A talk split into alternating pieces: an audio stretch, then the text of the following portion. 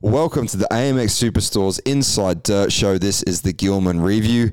We want to thank AMX Superstores for coming back on board as a title sponsor of this podcast. They've been a long time supporter of us here at Inside Dirt, and we can't thank those guys enough. Now, as you know, AMX Superstores are the nation's leading motorcycle accessories retailer with over 20 and growing. They're growing stores every week, every month, it seems like there's more stores opening nationwide. If you are in Adelaide all the way to far north Queensland on the east coast, there is multiple AMX superstores in your state that you can get the um, leading brands in the industry across moto and off-road and even if you're a road guy an adventure bike guy a kind of crossover they have all the leading brands from motocross off-road enduro adventure bike, road bike, you name it. So amxsuperstores.com.au is also a very convenient needs for all of your online shopping consumables, parts, apparel, and accessories. So once again, this is the AMX Superstores Inside Dirt Show. This is the Gillman Review. Thanks so much to AMX Superstores. Support the guys that support us. And with that being said, let's get to the show. Okay, kids, you're in for a real treat today. I'm not sure what to do with my hands. Gator never been about that. Never, never been about playing no shit. It'd be like looking over and seeing your, your ex missus with someone else. Like it's a. There's a few of them going around the pits. I'm sure that's happened before. Do you know what I've been smashing lately? Can we say it on the show? Why weren't you more successful? Well, you know, because I sucked. So.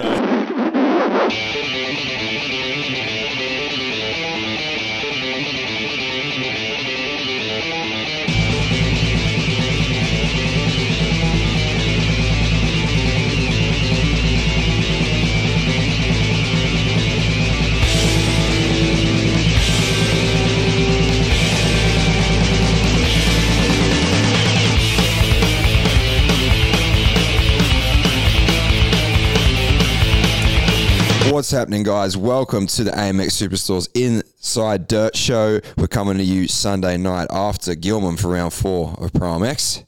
We're back again for another episode. It's good to be back. It is great to have AMX Superstores back on board with us. AMX Superstores have been a long-time partner of the show, and as you know, they are the nation's leading motorcycle accessories retailer. I believe they're at 20 stores now nationwide. Make sure you check out amx.com.au for all your needs as far as uh, spares, accessories, parts, and everything in between. We thank those guys for coming on board. Let's get into it. This is the AMX Superstores Inside Dirt Show. We're going to review Gillman, and uh, we've got a got a pretty special guest in the house tonight. He is the current co-commentator of the Pro MX Championship. He is, uh, most importantly, the star of Terra Firma 2 when I was a child. and he has raced and won and done just about everything he can in Australian motocross. Mr. Danny Ham. Hey guys, thank you for having me here, and uh, looking forward to talking some crap about today and, and what went down. It was pretty exciting stuff. Exactly. It's um, it's true inside dirt show fashion. Hammy is um, on the Monday morning flight, and, and it ended up that we're in the same hotel, and uh, and he's going to jump on the show tonight. So it's pretty exciting. Um, also, we have a special other guest in the house. They call him Darnell Official. He is the marketing coordinator for Monza. Um, long-time co-host of the show. Now he's just a guest and he helps out. What's I, happening, Darnell? I do a little bit around here. You know, it's good to be back. It's good to have a sponsor again. It's good to have a sponsor For you sponsor. to have a sponsor again. It I say, Yeah. Yeah, yeah. Good to have Hammy here. It is good to have Hammy here. He has a lot of The insight. voice of Australian motocross, some might say. yeah, I would say that. Just the co guy, mate. Once again, no thanks to uh, AMX Superstores for jumping onto this pod. They've been a long time partner of the show in many different forms, and uh, they were the first port of call, and we decided to bring it back. So shout out to everyone at AMX Superstores. And um, with that being said, let's get to it. So let's start with um, MX1 results. I'm going to get them up, but the tale of MX1 was Brett, the legendary Metcalf.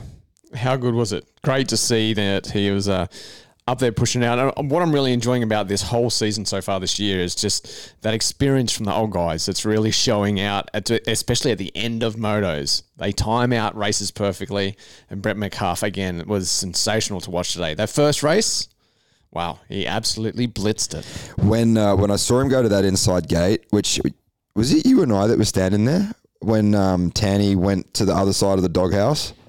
I think was I talking to you? Or was No, it wasn't me. It But might have been there was. It was certainly a, a, A head topic. scratcher. Yeah, Yeah. we definitely were thinking about how was this going to work. But yeah, to the very inside. Yeah, I, I, I didn't understand that because if you'd have watched MX2, Wilson side went to the inside gate, nailed the whole shot, perfect track position, and and then when I saw Medi get that gate, I was like, well, number one, not really a hometown advantage because like it's common sense to go to the inside gate. Like I didn't get it. Like Daka and Tanti kind of got they got interviewed on TV, right? And and they said why they went out there. I, understand the uh, the idea of it. It certainly is uh, moving away from the other guys, giving themselves a little bit of room. Uh, and I think that's what Daka did explain on the, the telecast, trying to give themselves some options in case the uh, you know he didn't get the greatest of jumps out. But I felt the same thing. I thought we watched all day long. I think every single start came from the inside. So to go outside, I thought was a silly move. However, Komodo two, it seemed to work for him. Yeah, it was because that gate is essentially like an MXGP setup, isn't it? Like, except do the MXGP No great. turns no great. The MXGP first turns go left or right, or is it they don't have to be the same each round? No, I think they change round around now. Yeah, okay. I might be getting off topic. Remember they had that thing for a while. It's because of the pit lane and stuff. I'm getting off topic, but anyway. Um, so Moto One, like when Medi took that inside gate, it was on. He got that track position, but Ferris jumped on him right away, and I was like, okay, business as usual for Ferris. Interesting day for him. I think we'll get to that in a minute, but um. Medi jumped back, like he pounced back at Ferris within three laps. And I think when he did that, it really threw Dean off of his, his rhythm. But man, once Medi got that lead in Moto 1, like back again on that third lap, it was, he shifted another gear, man. Yeah, we kept an eye on the lap times, and Matty's yeah consistently faster every single lap that there was out there. Pulled out ten seconds. You know, it's it's almost unheard of in a, such a short time, especially in the MX1, e- even in, in the other classes, really. But to just do it so quickly. Uh, it was a bit of a surprise to me. We all knew he was going to be strong, but for him to do it so easily straight up, it was uh, a bit of a surprise to me. But man, he was certainly strong. He was on fire in that first one. He really was. And it's interesting with Medi, isn't it? Because you hear that bike come by and like just about everybody else is I seem like a gear higher and they let the 450 track and do its thing. Betty Betty be Medi Betty Medi loves to ride his bike aggressively. Like he likes to ride his bike. And you really hear that when he comes by. I mean, you could tell that with the smoke that was coming out the thing at the podium when he pulled up after Moto One. It was radiating some serious heat at the Parc Fermé. Like it Mm. was very hot. And dude, like I, I took a look at his bikes like after both motos, and they get ridden hard. Like maybe he doesn't quite have the the resources with his own team to have like the maintenance schedule of a factory team where it's like new plastics, new graphics every you know every race nearly. But regardless, man, that first moto, man, was it impressive. Mm. A- And it's a good thing, isn't it, with the, the sport the way it is at the moment and what you just touched on there, you know, he might not have all those resources. It's the beauty of motocross, you know, you don't have to have the absolute best. If you're a good enough rider and you've got the determination, for sure you can be up there running with him. And it was proven, proven today by Medi, you know, he's just absolutely launched out in that first race. The battle between him and Ferris, straight up, was uh, it was really good to see. And whether that sort of uh, took Ferris by surprise, I'm not sure. He uh, he didn't look so settled straight up in that race. You know, I think he might have. If you go back to the other races, like down at uh, at Wodonga and that, you know, it was clear to see that he felt comfortable. The bike looked great underneath him. Today, it just seemed like he was just a little bit out of sorts. Uh, you know, it's going to be something they can work on and fix straight away, no doubt. But um, yeah, maybe that pass straight up just made him take a step back, I guess, and think, hey, what's going on? They don't pass me that just that easy straight up. Yeah, maybe. I mean, you got to think he's more headstrong than that because it's Dean Ferris, but maybe it just threw him off his rhythm. Like it seemed like in Moto 2, he was similar as far as he ran up front early and then he's always going to start up front early. Like that's how Ferris would do his, his trademark races. But just seemed that he didn't have that next level today that, you know, the other guys were able to take it to at times because the track was very interesting as far as, and I'm sure you spotted this in the commentary booth. I was watching, we're jumping forward a little bit, but if we keep talking about Metcalf, in the second moto, he sat behind Ferris for like 15 minutes. And to me, it was a catalyst of those guys were running paddle tires. And when the hard base was coming up, they weren't able to really cut and shave track space that effectively to, to make a move because you see every time Medi would jump off the back of Ferris's rear wheel to to try to, to create space, he would just slide out. It seemed like you know, those guys really were running those paddle tires for the start gate in the first turn, but the rest of the track didn't suit those tires. Yeah, there were certain lines that that tyre would have been good for. We saw with Waters, we actually got an interview with Waters at the start, and he went back to the other tyre, got out of the paddle. Um, just because of that hardness out Hmm. there. So yeah, it was a real, it was a weird track. Like I thought the track was sensational. It looked great, but there was also that element that, from our point of view, you know, sitting in the commentary box or from someone on the side of the track, you just don't see what the riders see out there. And I think that might have, uh, yeah, certainly played an effect into it. Yeah, definitely. I think it would have been a different track to ride. Like when um, you go up over the hill where the, all the fans are, and it's that long left with those ruts. Man, that looked like a treacherous thing to ride. But Medi, uh, man, I mean the the crowd. You know, because if we're being real, you don't really hear that many races where the fans get into it. And like in Australian motocross, like it's not AMA, it's not MXGP. Like Aussie fans are pretty understated. Supercross is different, but all around the track there were people you know, cheering Medi, waving. You know, there was some air horns. There was like they were waving the flags. It was he was beaming all day. It would have been a lot of pressure on him, but you could see he was just pumped. Yeah, good to see. Great to see that atmosphere out there. Um, so Moto One Medi just checks out basically. Now the interesting thing for me was that Ferris goes from first to fifth. Um, we touched on it, but uh, definitely like the wheels didn't come off as such. But um, what are your thoughts on it, Darnell? No, I mean, you sort of, once we've seen him start building momentum after the second moto at Mackay and then going 1 1 at Aubrey, it's, uh, you're sort of expecting him to run up front. And when he starts out and he's in front of Maddie, you're expecting, oh, here we go. It's, you know, I think it's just such a tendency to go Ferris is back because of what he used to do. But today, I guess, showed us that maybe it's not going to be such a clean cut comeback, Hammy. No, it's uh, it certainly didn't go his way, but you know what? How about if it, it did go his way today, and Ferris did get those wins? Would we would be talking a different story? It would be just simply saying, I was way more exciting for it not to happen. yeah, yeah, Yeah. But I mean, if Ferris did get those wins, would that be the end? Would he have just got that confidence and run away with it? You know, so uh, a tough day for him, no doubt. For us, looking at it from uh, our point of view, from the spectator point of view or the TV, it certainly has kept things interesting. Um, by no means you can't write him off. You know, he's going to go back straight after this. He's going to assess everything, and uh, he's going to make them changes that he needs to. So it's That's um, one thing he will do. He's Yeah. very methodical. I mean, I don't think the bike looked bad today, to be honest. What were your thoughts? Yeah, uh, it may be a little unsettled. Not by any means it was you know crazy unsettled for him, but on a track like that and at the the level these guys are racing, you know it doesn't take much when they're pushing it to the edge. There's got to be a point where you have to take a, a quick mental snap and go, "Hey, we're on the edge. I can't keep doing this. I've got to back it down a little bit, Yeah. or I'll end up in the ground." And that's where a smart rider will come into it and start thinking, hey, today maybe not my day, but um, you know, the bike might not have just been just right. You know, it could have been just that little bit off, uh, and it wouldn't take much.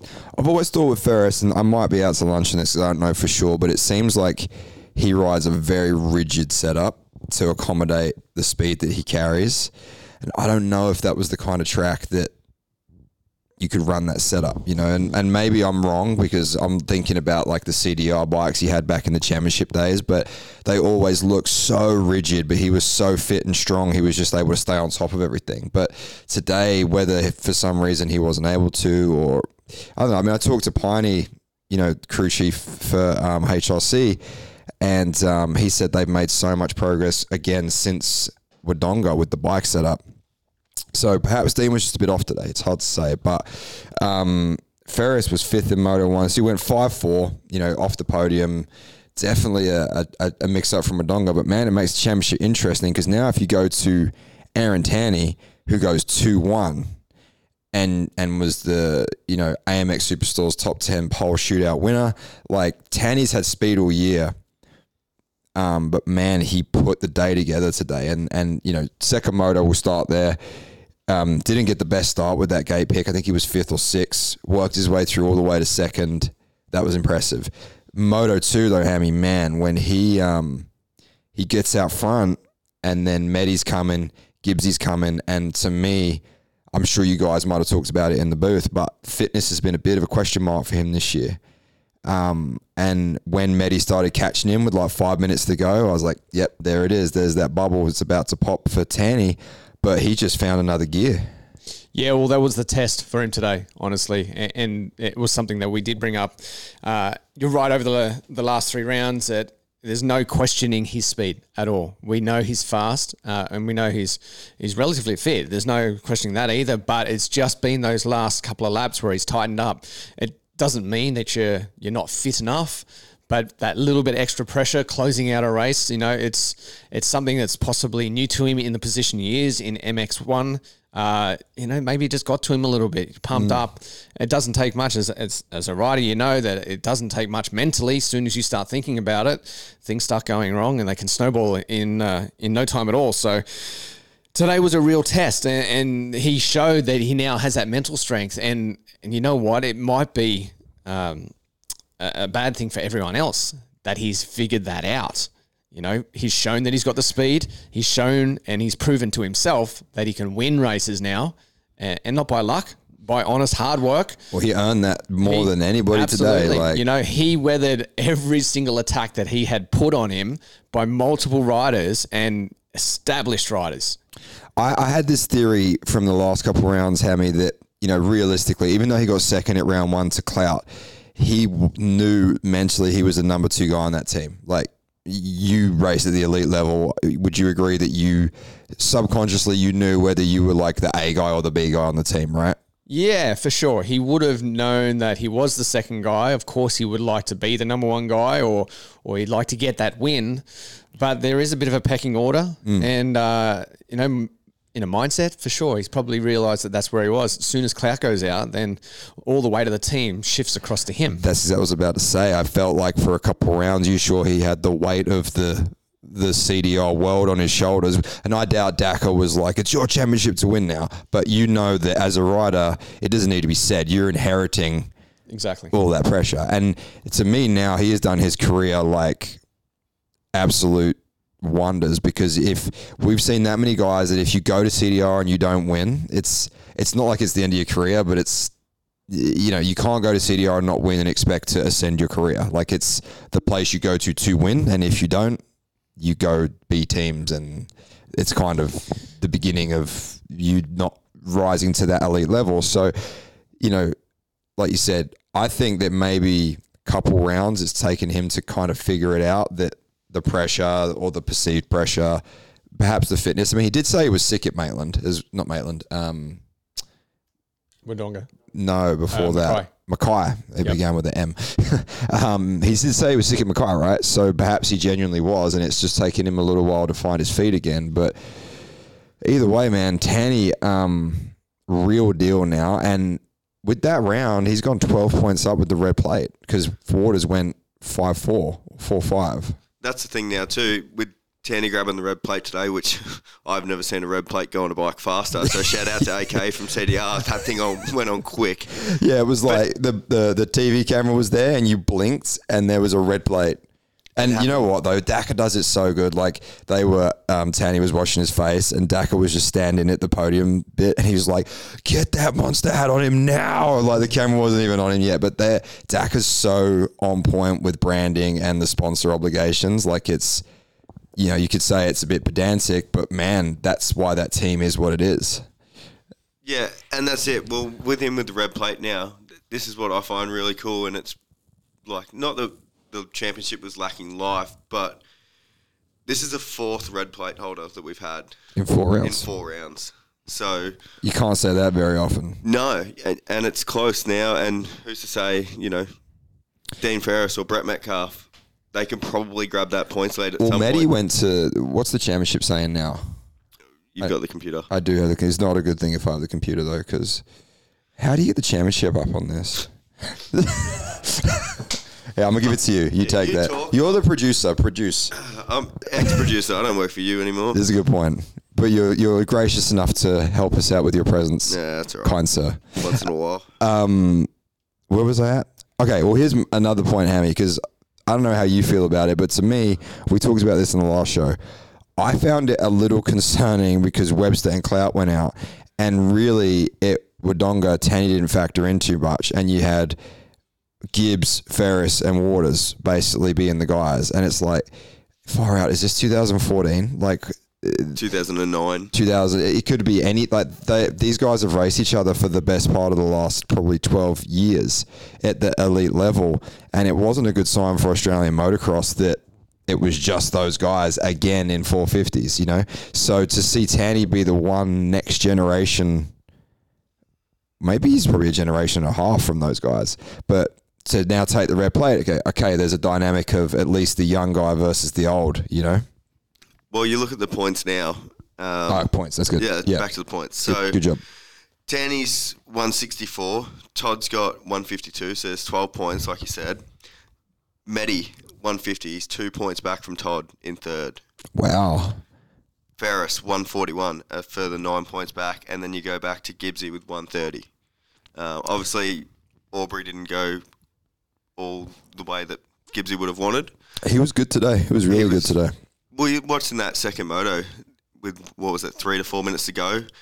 We were, everyone's watching Meddy push onto Tanti, but you sort of lose fact that, well, sight of the fact that Gibbs was closing in quickly on Meddy at the same time. And dude, he was like, Medi was one small mistake away from Gibbsy getting him at any point. Like those last two laps were were pretty intense.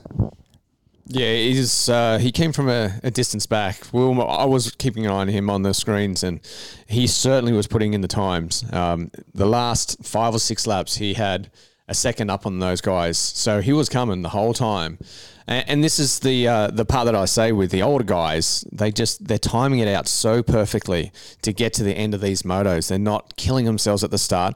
It's almost like we see a couple of sprint laps early on in the race, and then these guys all know, okay, guys, let's take a breath. Let's get into our Settle rhythm. in, tick some laps off, yeah. Yep. And then we'll make a charge again at the end. And it works out so perfect every single time. But Gibbs was flying, and the points that you say he's back there, it's not. Uh, it's not a 24 sign. points. It's It's a not a sign of where he should be. No. You know, as we said, he had a bad round at, at Wodonga there. And he did come in injured to round one. He was coming off of that foot exactly. injury. So I think we will see him bounce up. I, I whether he gets up enough, you know, four rounds to go, whether he gets up enough to actually challenge for a lead, I don't know. But It's certainly, I think he's. that it could be a podium by the end of the season. Yeah, I think he, and especially with the way we saw him ride today, the way we saw him ride at Wodonga, you know, the speed is there, the strength is there. Uh, I think we're going to see him definitely pushing up to be a, at least a podium or a potential po- uh, podium in the championship. He's um He's a race winner. He can win he a race. He'll, he'll definitely, honestly, seeing how today played out now, I'm like, okay, maybe the illusion of Ferris winning out as the old Ferris is maybe we got a bit ahead of ourselves. So to me now, like this season, That's not like us. Oh, no, bold claims. Um, maybe this season is going to be one of those years where, you know, no one's going to win out, no one's going to get momentum. Maybe it's just going to be a round by round who hits form when, you know, because it'll be interesting. But um, uh, let's let's move on. Notable mentions. Who was so you know the, the top five guys we've covered. I think who was six overall? Was it Rikers? Uh, Mellross and then Rikers. Oh, I mean, we could mention Mellross, but there isn't much to talk about. He's the gap between him and the top five is extensive, and then the gap from Mellross to the the next group is like the same. He's just, it's just not. he's in a bit of a um, no man's land at the moment. Yeah, yeah. He, he- um, I I know the team's been working hard to try and uh, get a bike that's um, something that he's comfortable with. Mm. Uh, from my knowledge, he he uh, they've started off a little bit slow on the um, the setting up the bike and having something that is what the riders want. And, and I know that they are working on that. It's it is a, a shame though that we're we're four rounds in and we're still at that point. You know, he's a rider that really should be up there, being the sixth rider in that group. what we saw in 2019, like He was he a was. points leader, race winner. Yeah, and Uh, yeah. yeah, yeah, he was Like, like, he's a- two was a rounds to title go. He was a title contender, and then he he blew his ACL out that year at, at Moree. Moree. But I mean, man, it's it's interesting for Mellross. Like he doesn't have that spark. I think he looks more comfortable in the beginning of the year, but there's just not that next gear. It's like he's got his speed, and there's there's there's no added intensity. Maybe he'll find it. I hope he does. I mean, this is the thing with Hayden. The double double before the start straight, which everyone was going double, single, and jumping into the turn. He was the only guy that double doubled that like all day. I don't know if you saw it on TV. No, I didn't see him do it. I only saw it once early on. Yeah, he was- doing it, but yeah, not He him. was doing it like late in the second moto. Yeah, Like right. his timing is. You know when you just no- track side and you notice little stuff like Yeah, that. Like that's the stuff that we miss out a lot on in the booth. We don't see so much of the day. It's only what's on our screen. So it's always good to hear these kind of things where you do you totally miss that. But he is one of those riders, as I said, he should be, he really should be. I truly believe that he's still capable of being up there as the sixth one of this little group, you know? So whatever it is that he needs to, um, to work on, I'm not sure what it is, but you know what? It might happen. Like we get to the next round, he has a good race, he runs top three. That might be all he needs, and then things turn around for him. he's from New South Wales, so maybe Maitland. Like, and I'm looking at Blake Fox to turn it around. If there's a round, he's going to turn it around at. And I don't know if it's just coincidence that those guys. I'm not trying to blow the team out at all with the Gas Gas team, but it's like you got Hayden and Blake Fox that have way more than they're showing, and I, I don't want to attribute it to the bike or the team, but it's just something's not aligning with that whole program. Like I said, not trying to blow them out because the gas gas they're good guys, but it's it's interesting, Well, we'll it? see what happens when we get to Maitland. Like we'll get to MX2 shortly, but with Blake in particular, we saw what he could do last year on practically the same bike. Yeah, it's a different class, but it's the same motorcycle, Mm. and we're going to a track that you and I looked at him last year, going, he's just full cruise control, just smooth. And his lap times at that track, like he was running elite podium speed in MX2 when he was in MX3, but um, it's interesting, right? So Mellross six, Riker seven, Joel Evans eighth overall. Uh, McManus, Joe Baldwin, that's your top 10. Um, another strong ride for Evans, eighth overall as a privateer. We touched on Rikers at dinner. Um, oh, we had an awesome dinner tonight, by the way. We can talk about that. It's good. It was delicious. Um, geez, Sunday night shows energy is different. I'm tired. um, Ev, uh, Rikers again. He really should be in that front elite group. It should be a, a top seven with him and Mellross, but uh, he's he's there, but he's not there. You know. Yeah, I uh, I don't know what it is with Rikers. I I I personally haven't seen a whole heap of his riding. You know, f- over the years, I was away from the sport for a bit. Probably when he was doing the, his most. His, yeah, in his prime, so Yep. to His. MXD, MX2 years, he was Well, it was 2019. We saw him on the RMZ 450 as somewhat of a privateer. Just that's why he had the number three. Uh, right, we got the, in the championship. Remember? Not in 19. No, he he, well, he did well one year. Like he It was, was not 19. He was on the Suzuki and he was doing a really good job. That was when he was sort of halfway between SB, SB and, um, and KSF. KSF. That's right, the KSF guys. Yeah. Um, either way, I mean, the bike looks good. He looks good. Again, it's just one of those things where he doesn't have that next gear that the the elite group does. But anyway, let's move on. That's uh, MX1, and um, let's move it to.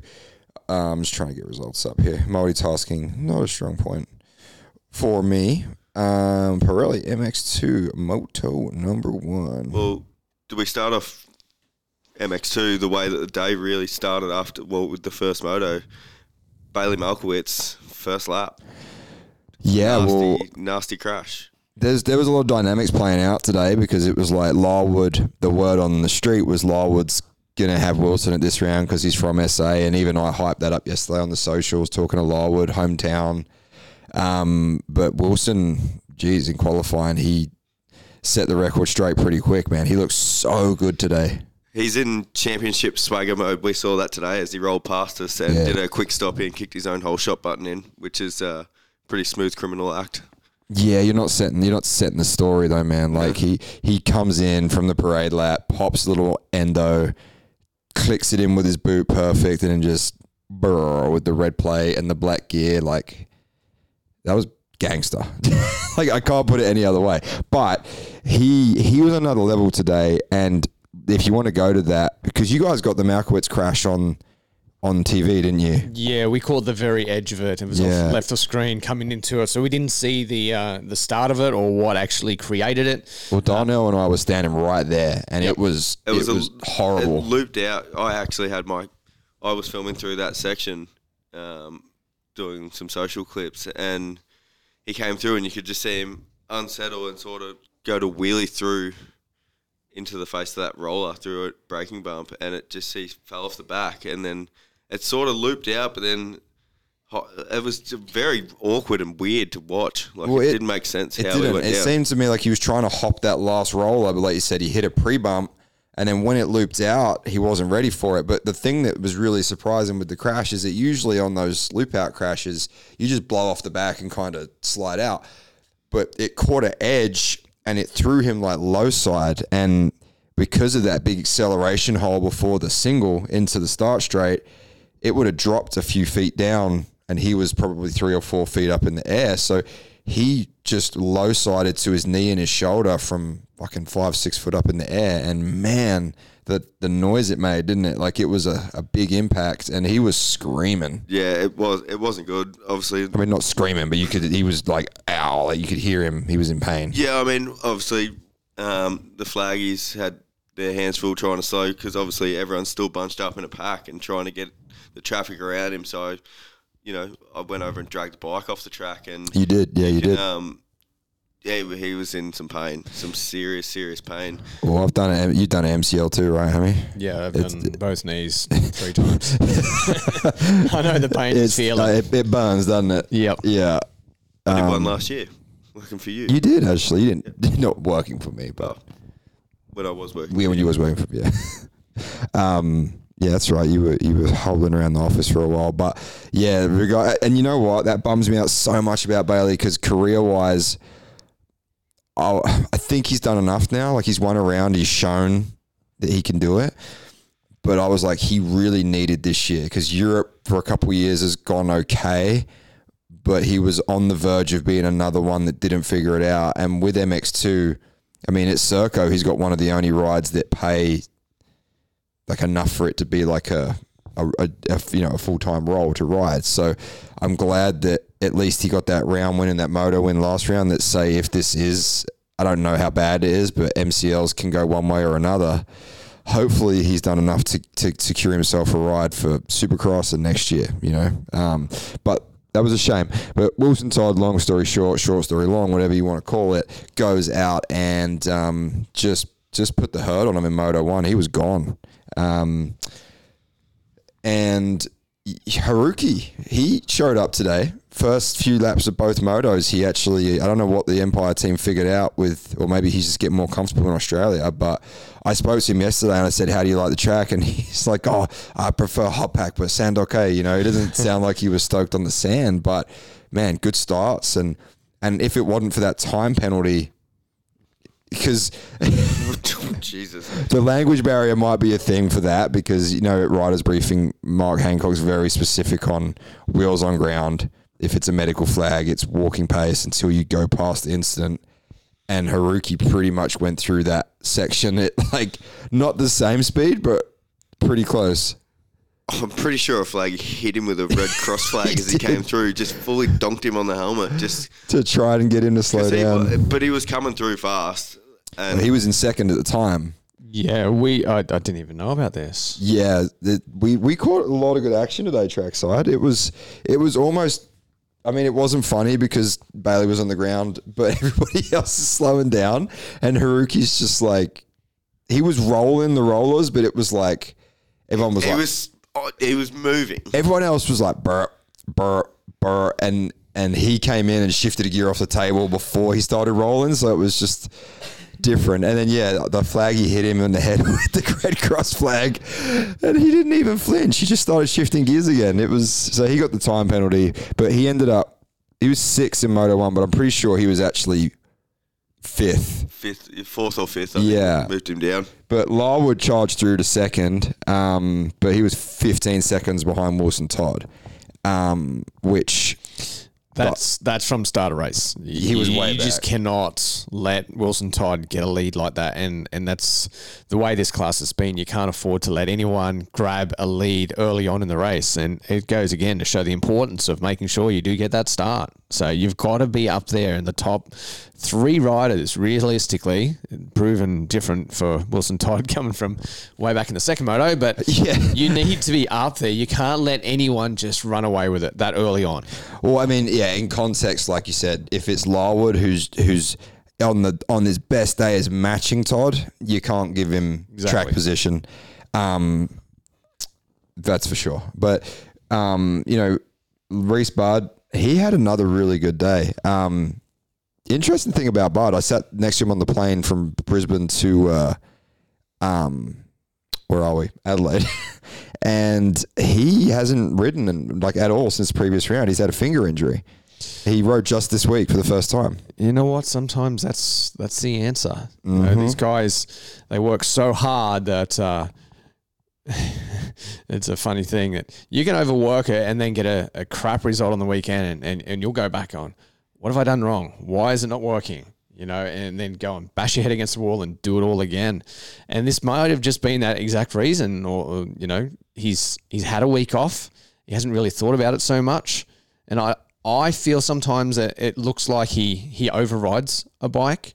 Um, maybe he's just settled down a bit. Maybe he's just come into this one a little bit more relaxed, and, and maybe that's what it took. So It's yeah, and it's interesting, right? Because how many times I'm sure you saw it back. You probably experienced it back in your day, right? Like, actually, I mean, we've had some conversations about the glory days when you guys were were um, were coming in maybe not as focused to the events as as you know that that perhaps you should have been, but. that's that's a nice way of putting it. yeah, there you go. Yeah, thank you. Yeah, I'm trying to PC it up, Yeah, you know. very good. But um, you know, a guy comes in a little injured. He comes in a little sick, maybe a little hungover, but like the pressure's off. They're not in their head Exactly. because they're not putting pressure on themselves because they have this other extingu- you know, extensional circumstance going on.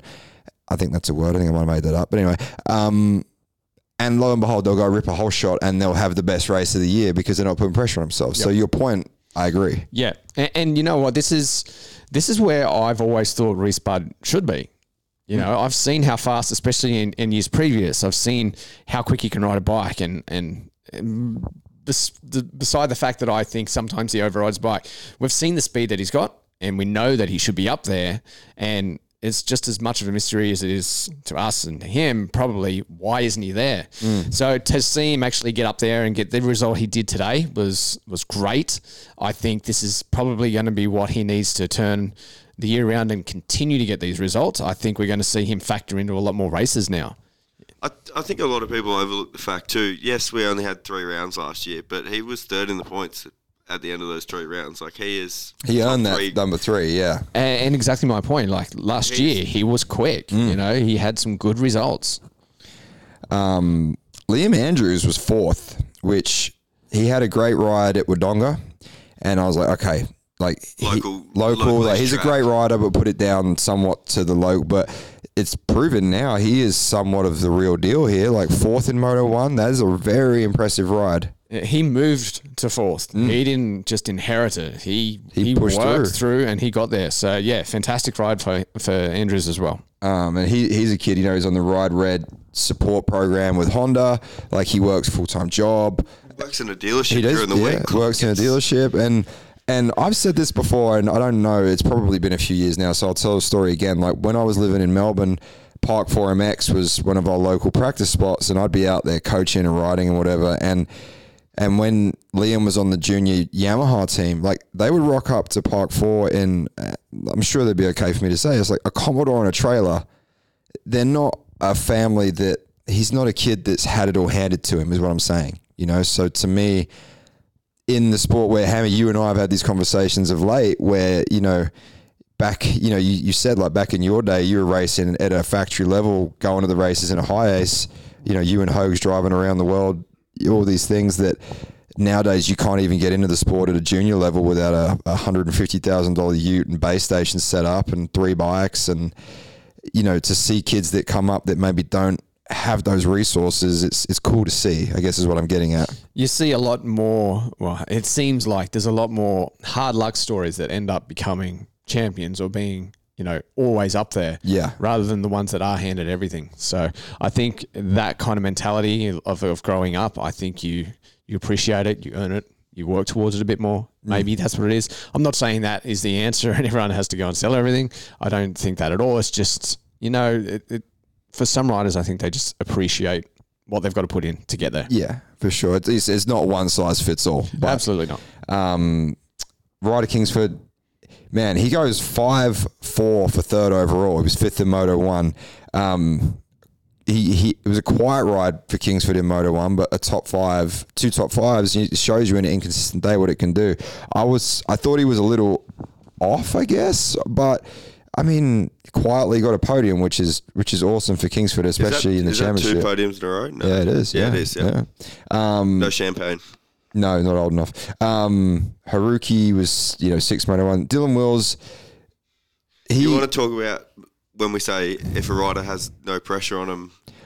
I was, I was kind of thinking that for him because he was sick all week. He said, and that's usually when Willsy comes out and kills it. But it Wilsey wasn't. goes, my knees. I've hurt my knee during the week in 2019, and then comes out and wins ranch. Like Yeah, scrubbing dishes and could barely walk in the pits. But um, today wasn't that day. He was not the usual Dylan Wills, but you know he salvaged some points. Um, Noah Ferguson eighth in Moto One. Blake Fox is probably one to talk about because he started in was he third or fourth? Yeah, around about fourth place at the start of the race. So we uh, we were thinking, and we mentioned it through the broadcast that this probably or could be that that race, the, the one that he needs.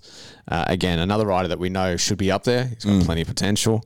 Uh, he's on a good team. There's there's no uh, lack of um, power and support with that team and those bikes. Um, what the answer is, I don't know. There's certainly something going on there.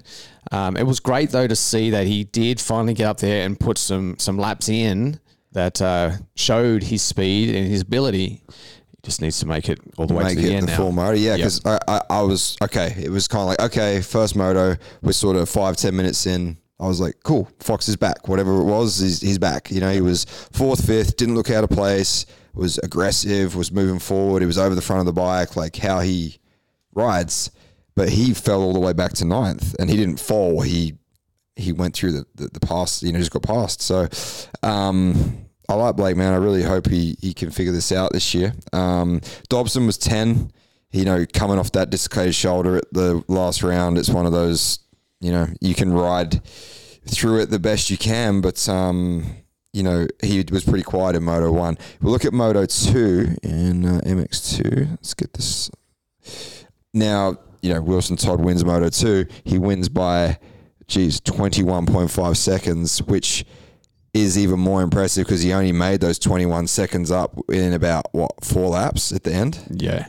like, it was ridiculous. Yeah, the speed that he had going today is is something else, and just to watch the way he he was connecting his corners, he was light in the corners, he wasn't blowing through the corners. They all flowed together, and I think that was a, a big key today, especially in the uh, MX2 class where those bikes are underpowered on heavy track. You know, you just needed to keep that momentum going, and there was barely a time that you saw him blast through a corner and just destroyed on his way through with the front wheel. So. where was he off the start? Uh, he would have been, he was close to 10th, you reckon? Yeah. Yeah. So we said before, you can't let Wilson get a start because he'll Yeah. run away with it. But even if he doesn't get a start, He's, he's, going to still run away, going to run away with So it. Yeah. And that realistically was a track where I think it was harder for the 450 guys to pass, but even the 250s, you know, the way the track was that fluffy sand on a hard base.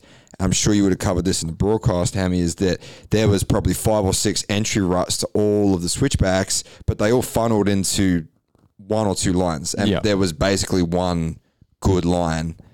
Um, so for Todd to be able to pass that many people and pull that gap, it just shows the level he was at. Now, um, Noah Ferguson was good in that moto. You know, he he actually tried to challenge Todd when he you know when he passed him. He tried to pass him back, and then him and Reese Budd just had this epic race long battle, and Budd just pipped Ferguson at the finish. Like it would have been. You, you saw the finish? Yeah, I saw it. Yeah, I saw that. I was Yeah. watching the TV feed in the media tent. Yeah. No, there was that. Yeah, I, I, they came across and the tent was reasonably close to the track, and then I just heard a bike on the limiter, and I'm like, yeah, he's Yeah. he's he's claiming. It that was one. great to see that Ferguson was able to push it through. So he said it on his, in the podium. You know, he was pretty spent at the end of that, and we could see that the intensity has certainly gone out um, within I don't know you know, five laps to go or something like that. He, he didn't have that intensity, but he dug deep. You know, he managed to be able to, on that last couple of laps, he knew he had a couple of laps left. He saw that last lap board, and, and at that point, he'd actually dropped probably a second back. So he just put it all in, and, and that's that's what gets you results. You know, being able to put in, not just go, oh, I've been passed, You know, it's time to just finish Nail it where home. I am. You know, but he put in, so it was great to see. Um, He's always had that fire, Noah, and I even talk about back in the day because he was a junior with Regan Duffy, and Duffy was he was better, but Noah would always whole shot, and he would always challenge Duffy. Like even if Duffy passed him on the first lap, the third lap, he would try to pass him back, and then he would try to stick with him, and he's just got that never give up. And I think he to me is a rider on the verge where hopefully he can figure out the next level consistently. Um, maybe it happens this year, maybe it's next year. well, I think he said that he was coming off either a sickness or an injury as Okay. well, so he hasn't done a lot, which would explain, uh, you know, the lack of time on bike, the fitness late towards the end of the races. So it could be the reason it there, but it was just good to see that he, he did push it all the way to the end, and he proved that he was deserving this of that spot. There's no doubting his speed at start of races. It's And when he can put that man. speed together with consistency and track position that he gets and his fitness, he's going to be the real deal. Um, Kingsford again, fourth. You know, wasn't an, uh, a very loud moto. He came, you know, came through a little bit, and that got him third overall, which is massive. Um, Dobson got a fifth in Moto 2, which is uh, obviously considerably better than 10th. So 10 5. Um, not sure where that put him overall. We'll have to have a look, but it was, I think he was around fifth or sixth from memory. Uh, Haruki was sixth. Like Haruki was definitely more in the races this round, which was, again, great progress for him and the team. Liam Andrews, seventh. Blake Fox, eight. Dylan Wills, nine. Jayce Cosford 10. Um, Levi Rogers, 11th overall. I don't want to, I'm not trying to bash Levi whatsoever. I just thought he was a, a rider with a lot of potential coming into this year that we really haven't seen. Well, he was he was up there in one of those races, so I think he's had an issue. Yeah, He was in, uh, Was it in Moto- the second moto. He was Yeah. he was like fifth or sixth. Or Yeah, and and he was comfortable there. because it was him. And He looked good, right? Yeah. like Liam Andrews and um, Levi in that second moto was sort of freight train and freight training around the track. So maybe something happened at later stages of the moto. I'm not too sure. I was probably getting ready to go towards podium.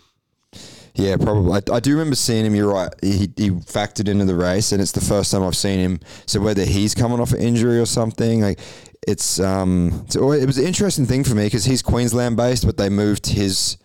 He's on the Vic based Yamaha team, which is WBR, which clearly there's nothing wrong with WBR because they get amazing results. Um, but I don't know. Just it was an interesting deal for me that they did moved him away from Yamalube to there. Um, Kingsford from WBR to the Queensland team when he's a Vic guy, like it. Well, Kingsford is WBR um, logistically because he trains in Victoria. Yeah. Um, I had Bish gave me the rundown on why everyone got moved around and why it is what it is. Um, Larwood, though, he's also training in Vic. I can't actually, that doesn't make any sense. I don't know. But I did talk to Bish about it and he did explain it to me. But um, let's let's uh, round up MX2 and we'll do MX3 real quick because I'm conscious that you guys have a very early flight. Um, Connor Tao, Moto One. Connor Tao, man. Connor is um, We saw it in Albury that And- he had the speed and he just had to. And like uh, we had Wilsey on the last show and he said, you know, he trains a lot with Connor and he's like, let's. It's good to see him run up front and Wilsey said it was good at Albury to see him sort of fade late in the moto rather than risk it and crash and get a twentieth or whatever. So. Hmm. I think that gave him the confidence that he needed to say that he could run up front and be comfortable leading races, and that happened today. well, it did, and he he qualified. He was first until I think the last two laps, and Minear pipped him right right at the flag for qualifying. Um, and yeah, whole shot moto one looked very good. Um, and then he looked like there was a lapper because I spoke to him and his mom and his dad. So I'm actually working with Connor a little bit. We're, we're doing some some PR and some branding work for him, just setting some things in place for where he wants to go in his career. And one of the things is obviously he's you know, it's, it's no secret publicly. Like there's been some crashes this year, and and and unfortunately, this today didn't help his cause. But I think from what they said was that where he crashed after that step up, there was a lapper. He had to take a line he wasn't used to taking, and before he knew it, he couldn't see with the sun, and and he washed that front end. But what was probably more impressive is he took that head hit, lost his goggles, and then still got up and finished second. You know. Yeah, I look. T- uh, yet another rider that we know how fast he is, and uh, I- I had a chat with him on on Saturday as well, and and uh, just got the behind the scenes of what's been going on and stuff, and it was great to see him get out to that lead and, and really stretch it at the moment as well. So that was good to to see him up there. Unfortunately, as you said, um, you know that crash for whatever reason, if it's uh, you know you had to go a new line or you had to go around a lap rider or sun's in your eyes, it's motocross. That's that's what you got to do. Everyone's got to do it. So I, I, I, not that I'm saying they're using excuses, but you know that one there, that was just on him, and that was such a. We we got it on camera. Yeah. you know, and it was just it simply looked like he was a little unbalanced coming through that corner. Uh, he tried to ride it out, and the front wheel washed for like 15 meters before he It was a long push. it was a long push. Yeah, yeah. And it was it was so close to saving it at the same time. Uh, the hit he took into that jump was was massive. yeah, he actually got out of that really well. Yeah, Yeah. that could have been an injury. So either way, no matter what, he's got to just go away from this going, man. I just proved it to myself that I can run up the front there. I've got the speed. I know that. Mm. Sort out that little crash thing, and uh, he is going to be up there every single time, no doubt. Oh, definitely. And and you know, on the flip side, I did say to him and the family, I'm like, you, if you keep putting yourself in good positions, like it's going to happen. Yeah. You know, eventually you're going to figure it out, and you know, you can.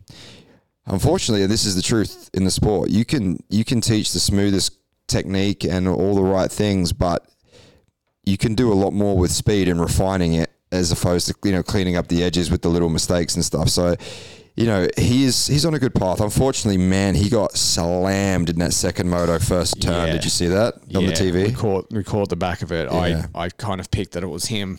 And uh, It's like three guys kind of came together. when it looked like his day was turning around, it just got turned to shit so quick. And probably not his fault either in that one. That one for sure. You know, you're putting those bikes all into that first turn. You've been there. We've all been there. It's it's just one of those things. But unfortunately, it happened to him in that second moto. And whatever you know, confidence and speed he had out of that first one, just got ruined. He in got ran over one. on the start yeah, straight. So yeah, unfortunate, him. But yeah, Connor Tao, uh, he's definitely making it interesting in MX3. But I tell you, who made it more interesting today was was Caden Minear. Man, he was he's really starting to find his feet in this class. He's 14 years old, got an exemption to ride MX3 last year because he was 13 at the start of the season. And to me, Hammy, he is one of the more promising talents in Australian motocross, like as in his potential maybe to go to to the world stage because he rides beyond his years. Like his his speed today was very impressive. I didn't see the times compared to MX2, but it would be um, I reckon comparable, or was it not quite? Nah, thi- this is Maybe I'm hyping it up too much. no, Joe, you're no, wrong. And, and, and look, it's hard for us to look at that and say there's comparable times when there's so much change in the track and times when they're on the track. True, true. Okay, so um, their times, yes, they're close, but they're not at that point where you could say just put them straight into an MX2 and they're going to be able to run up there in the top 10.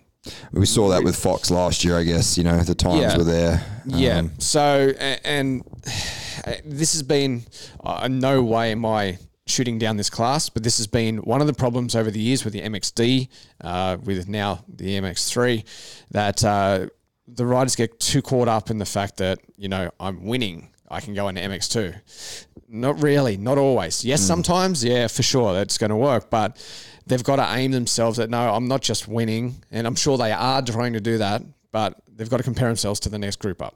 Yeah. And that's all there is to it. The guy in the lead, if he's not running the same lap times as the next group up, or where you want to slot into that group, then you need to pick up your game and not. And he's not. I don't believe that Mini is just out there trying to ride just just to win. I know at 14 he's got exceptional speed. He's got amazing skills on the bike, and in the years to come, he is going to be a force to be reckoned with, and including getting into MX2. And he's got some years ahead of him to be able to do that. But all my point was was just the class. We can't just say, yep, because he's leading that one, he can slot straight into the next one. We've seen it time and time again. You can have guys that are champions in MXD or MX3 now, and they move up to that next level, and it doesn't translate. You get, you know, obviously Regan Duffy was an example like that worked for him. Jai Roberts, it seemed it was going that way.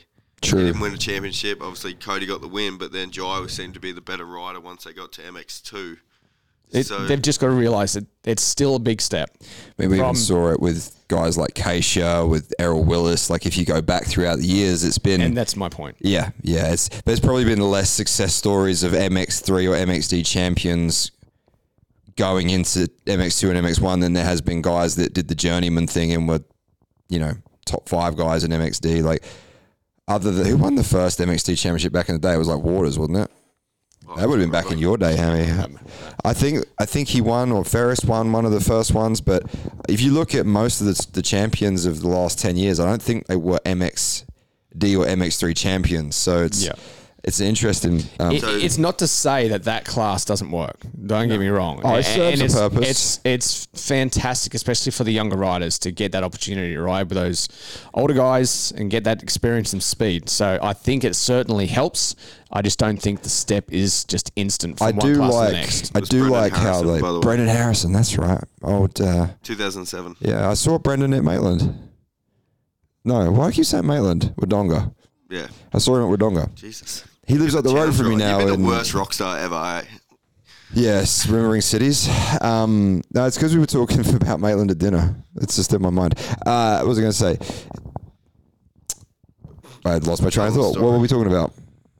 Oh, MX, MX3, MXD. Long story short, um, I like it how now they've opened it up to 14 and 15 to the juniors. I think for that next generation, because it's massive to get on a pro level track and ride a, a, a pro level rough motocross track at 14, even if you're riding around in 20th position, it's going to do wonders for your future because you will learn a level of riding that is usually reserved for for, for older riders. That's you know? where the big advantage is. Yes, that's it was a good move to bring it back to that age group, so that uh, it really will move these younger riders forward a lot quicker. you look at Minear, he's 14. Say when he's 16, two years, like At that point, he, you know what? I think he's going to be winning quite comfortably. And at 16, I think you know that MX2 step won't be so hard. yeah, or the MX um, Europe route Yeah. of you know MX uh, uh, EU, what they call the 250 class in Europe. You know that that EMX. Hunter and Jett and all those guys went through EMX. That's right. Um, Shout out to them, by the way, today. Yeah, One and two. one and two. It's going to be a good year. It was impressive. Um, and then you know the the round out of the MX3 podium, you had uh, Minear. Then we had um, who was second overall?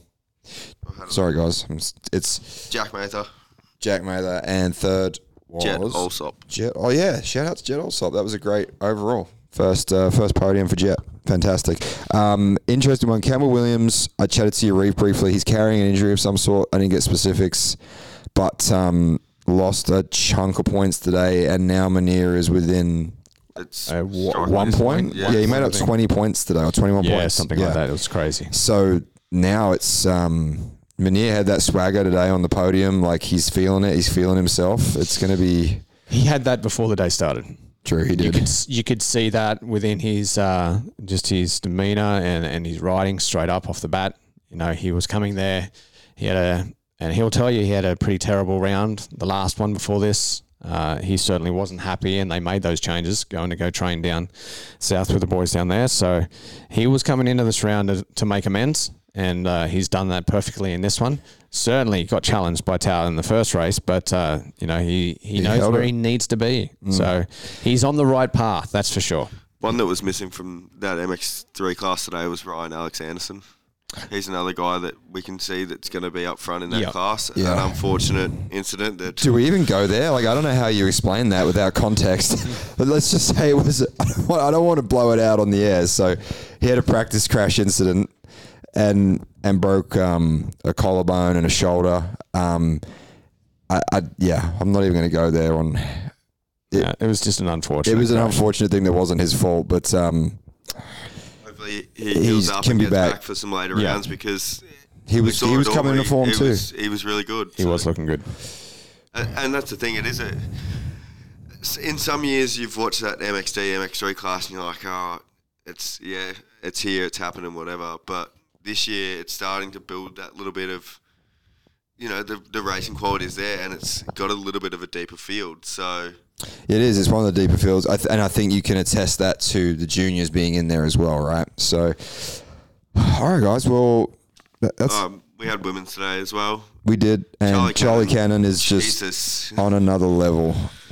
We, we again we chatted about we, we should have recorded what we chatted about at dinner because we talked about Charlie Cannon Yep. and, and the WMX class for quite a bit and um yeah you had some interesting takes on it Hammy that that really She's she is next level. Mm. Uh, she is going to be. Uh, what was the gap in that first moto? Well, Forty Oh, seconds. it was yeah. 50 I mean, look, It was- Emma Emma rips. Emma Milesevic Yeah. rips, and she was doing everything she could, and Charlie was gapping her by at least five seconds a lap. It was. It Yeah. was very impressive, and I, I believe she has a promising international career coming. Yes. Um, I know that Yamaha are trying to trying to talk and get her to MXGP next year.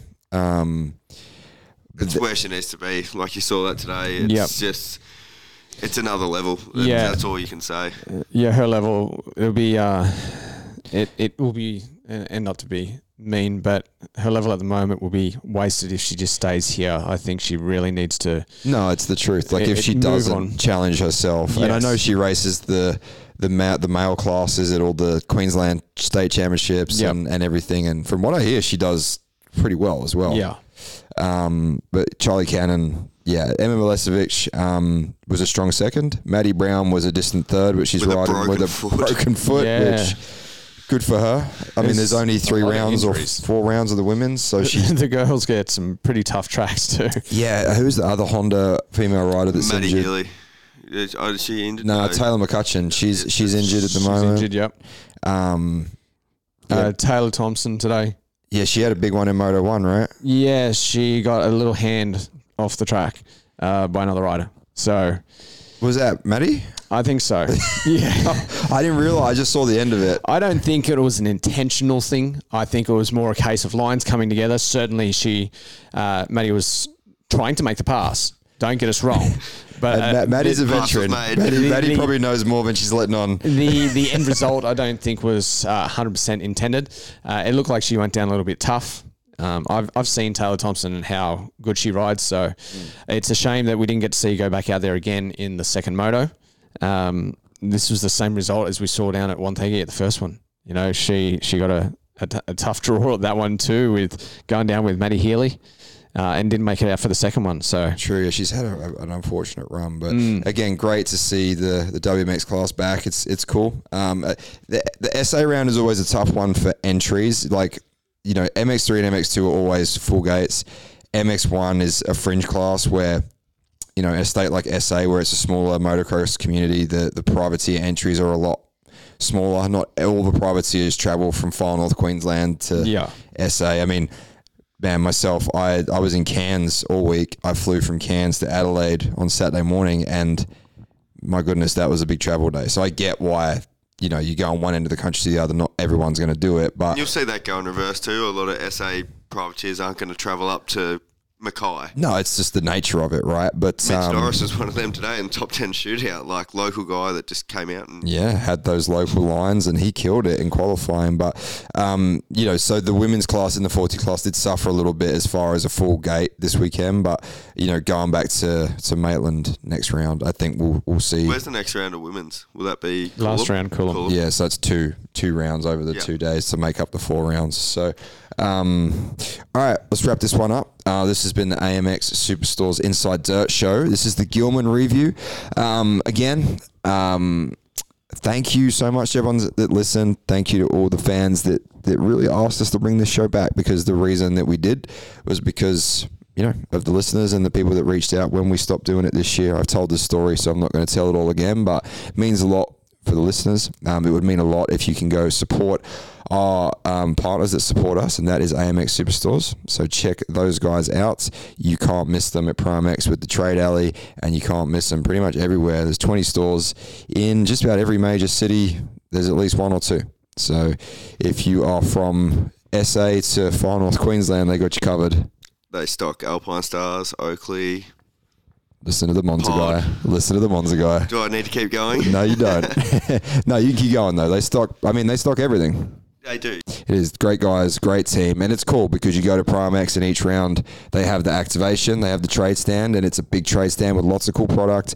And um, the local teams from each store come out and they they work the event, and it's cool because they get to know you know the local motocross community, and you can put a face to name when you go to the store. Um, they did a cool competitions day as well, which was they were doing like a, a kids like question competition, I believe it was. Like, I think it was like a treasure hunt. Like, what was uh, what's Dean Ferris's number? What gear does he wear? That's what's right. Waters number. So the kids would have to go around and maybe if they didn't know this already, like you know, go and find Dean Ferris, and it gets it engages kids in the in the community, and that's what's going to help grow our sport. I mean, they were writing down on their little list, running it back, handing it in, and then they drew out like five hundred dollars of gift cards for the kids. So the parents would have been stoked.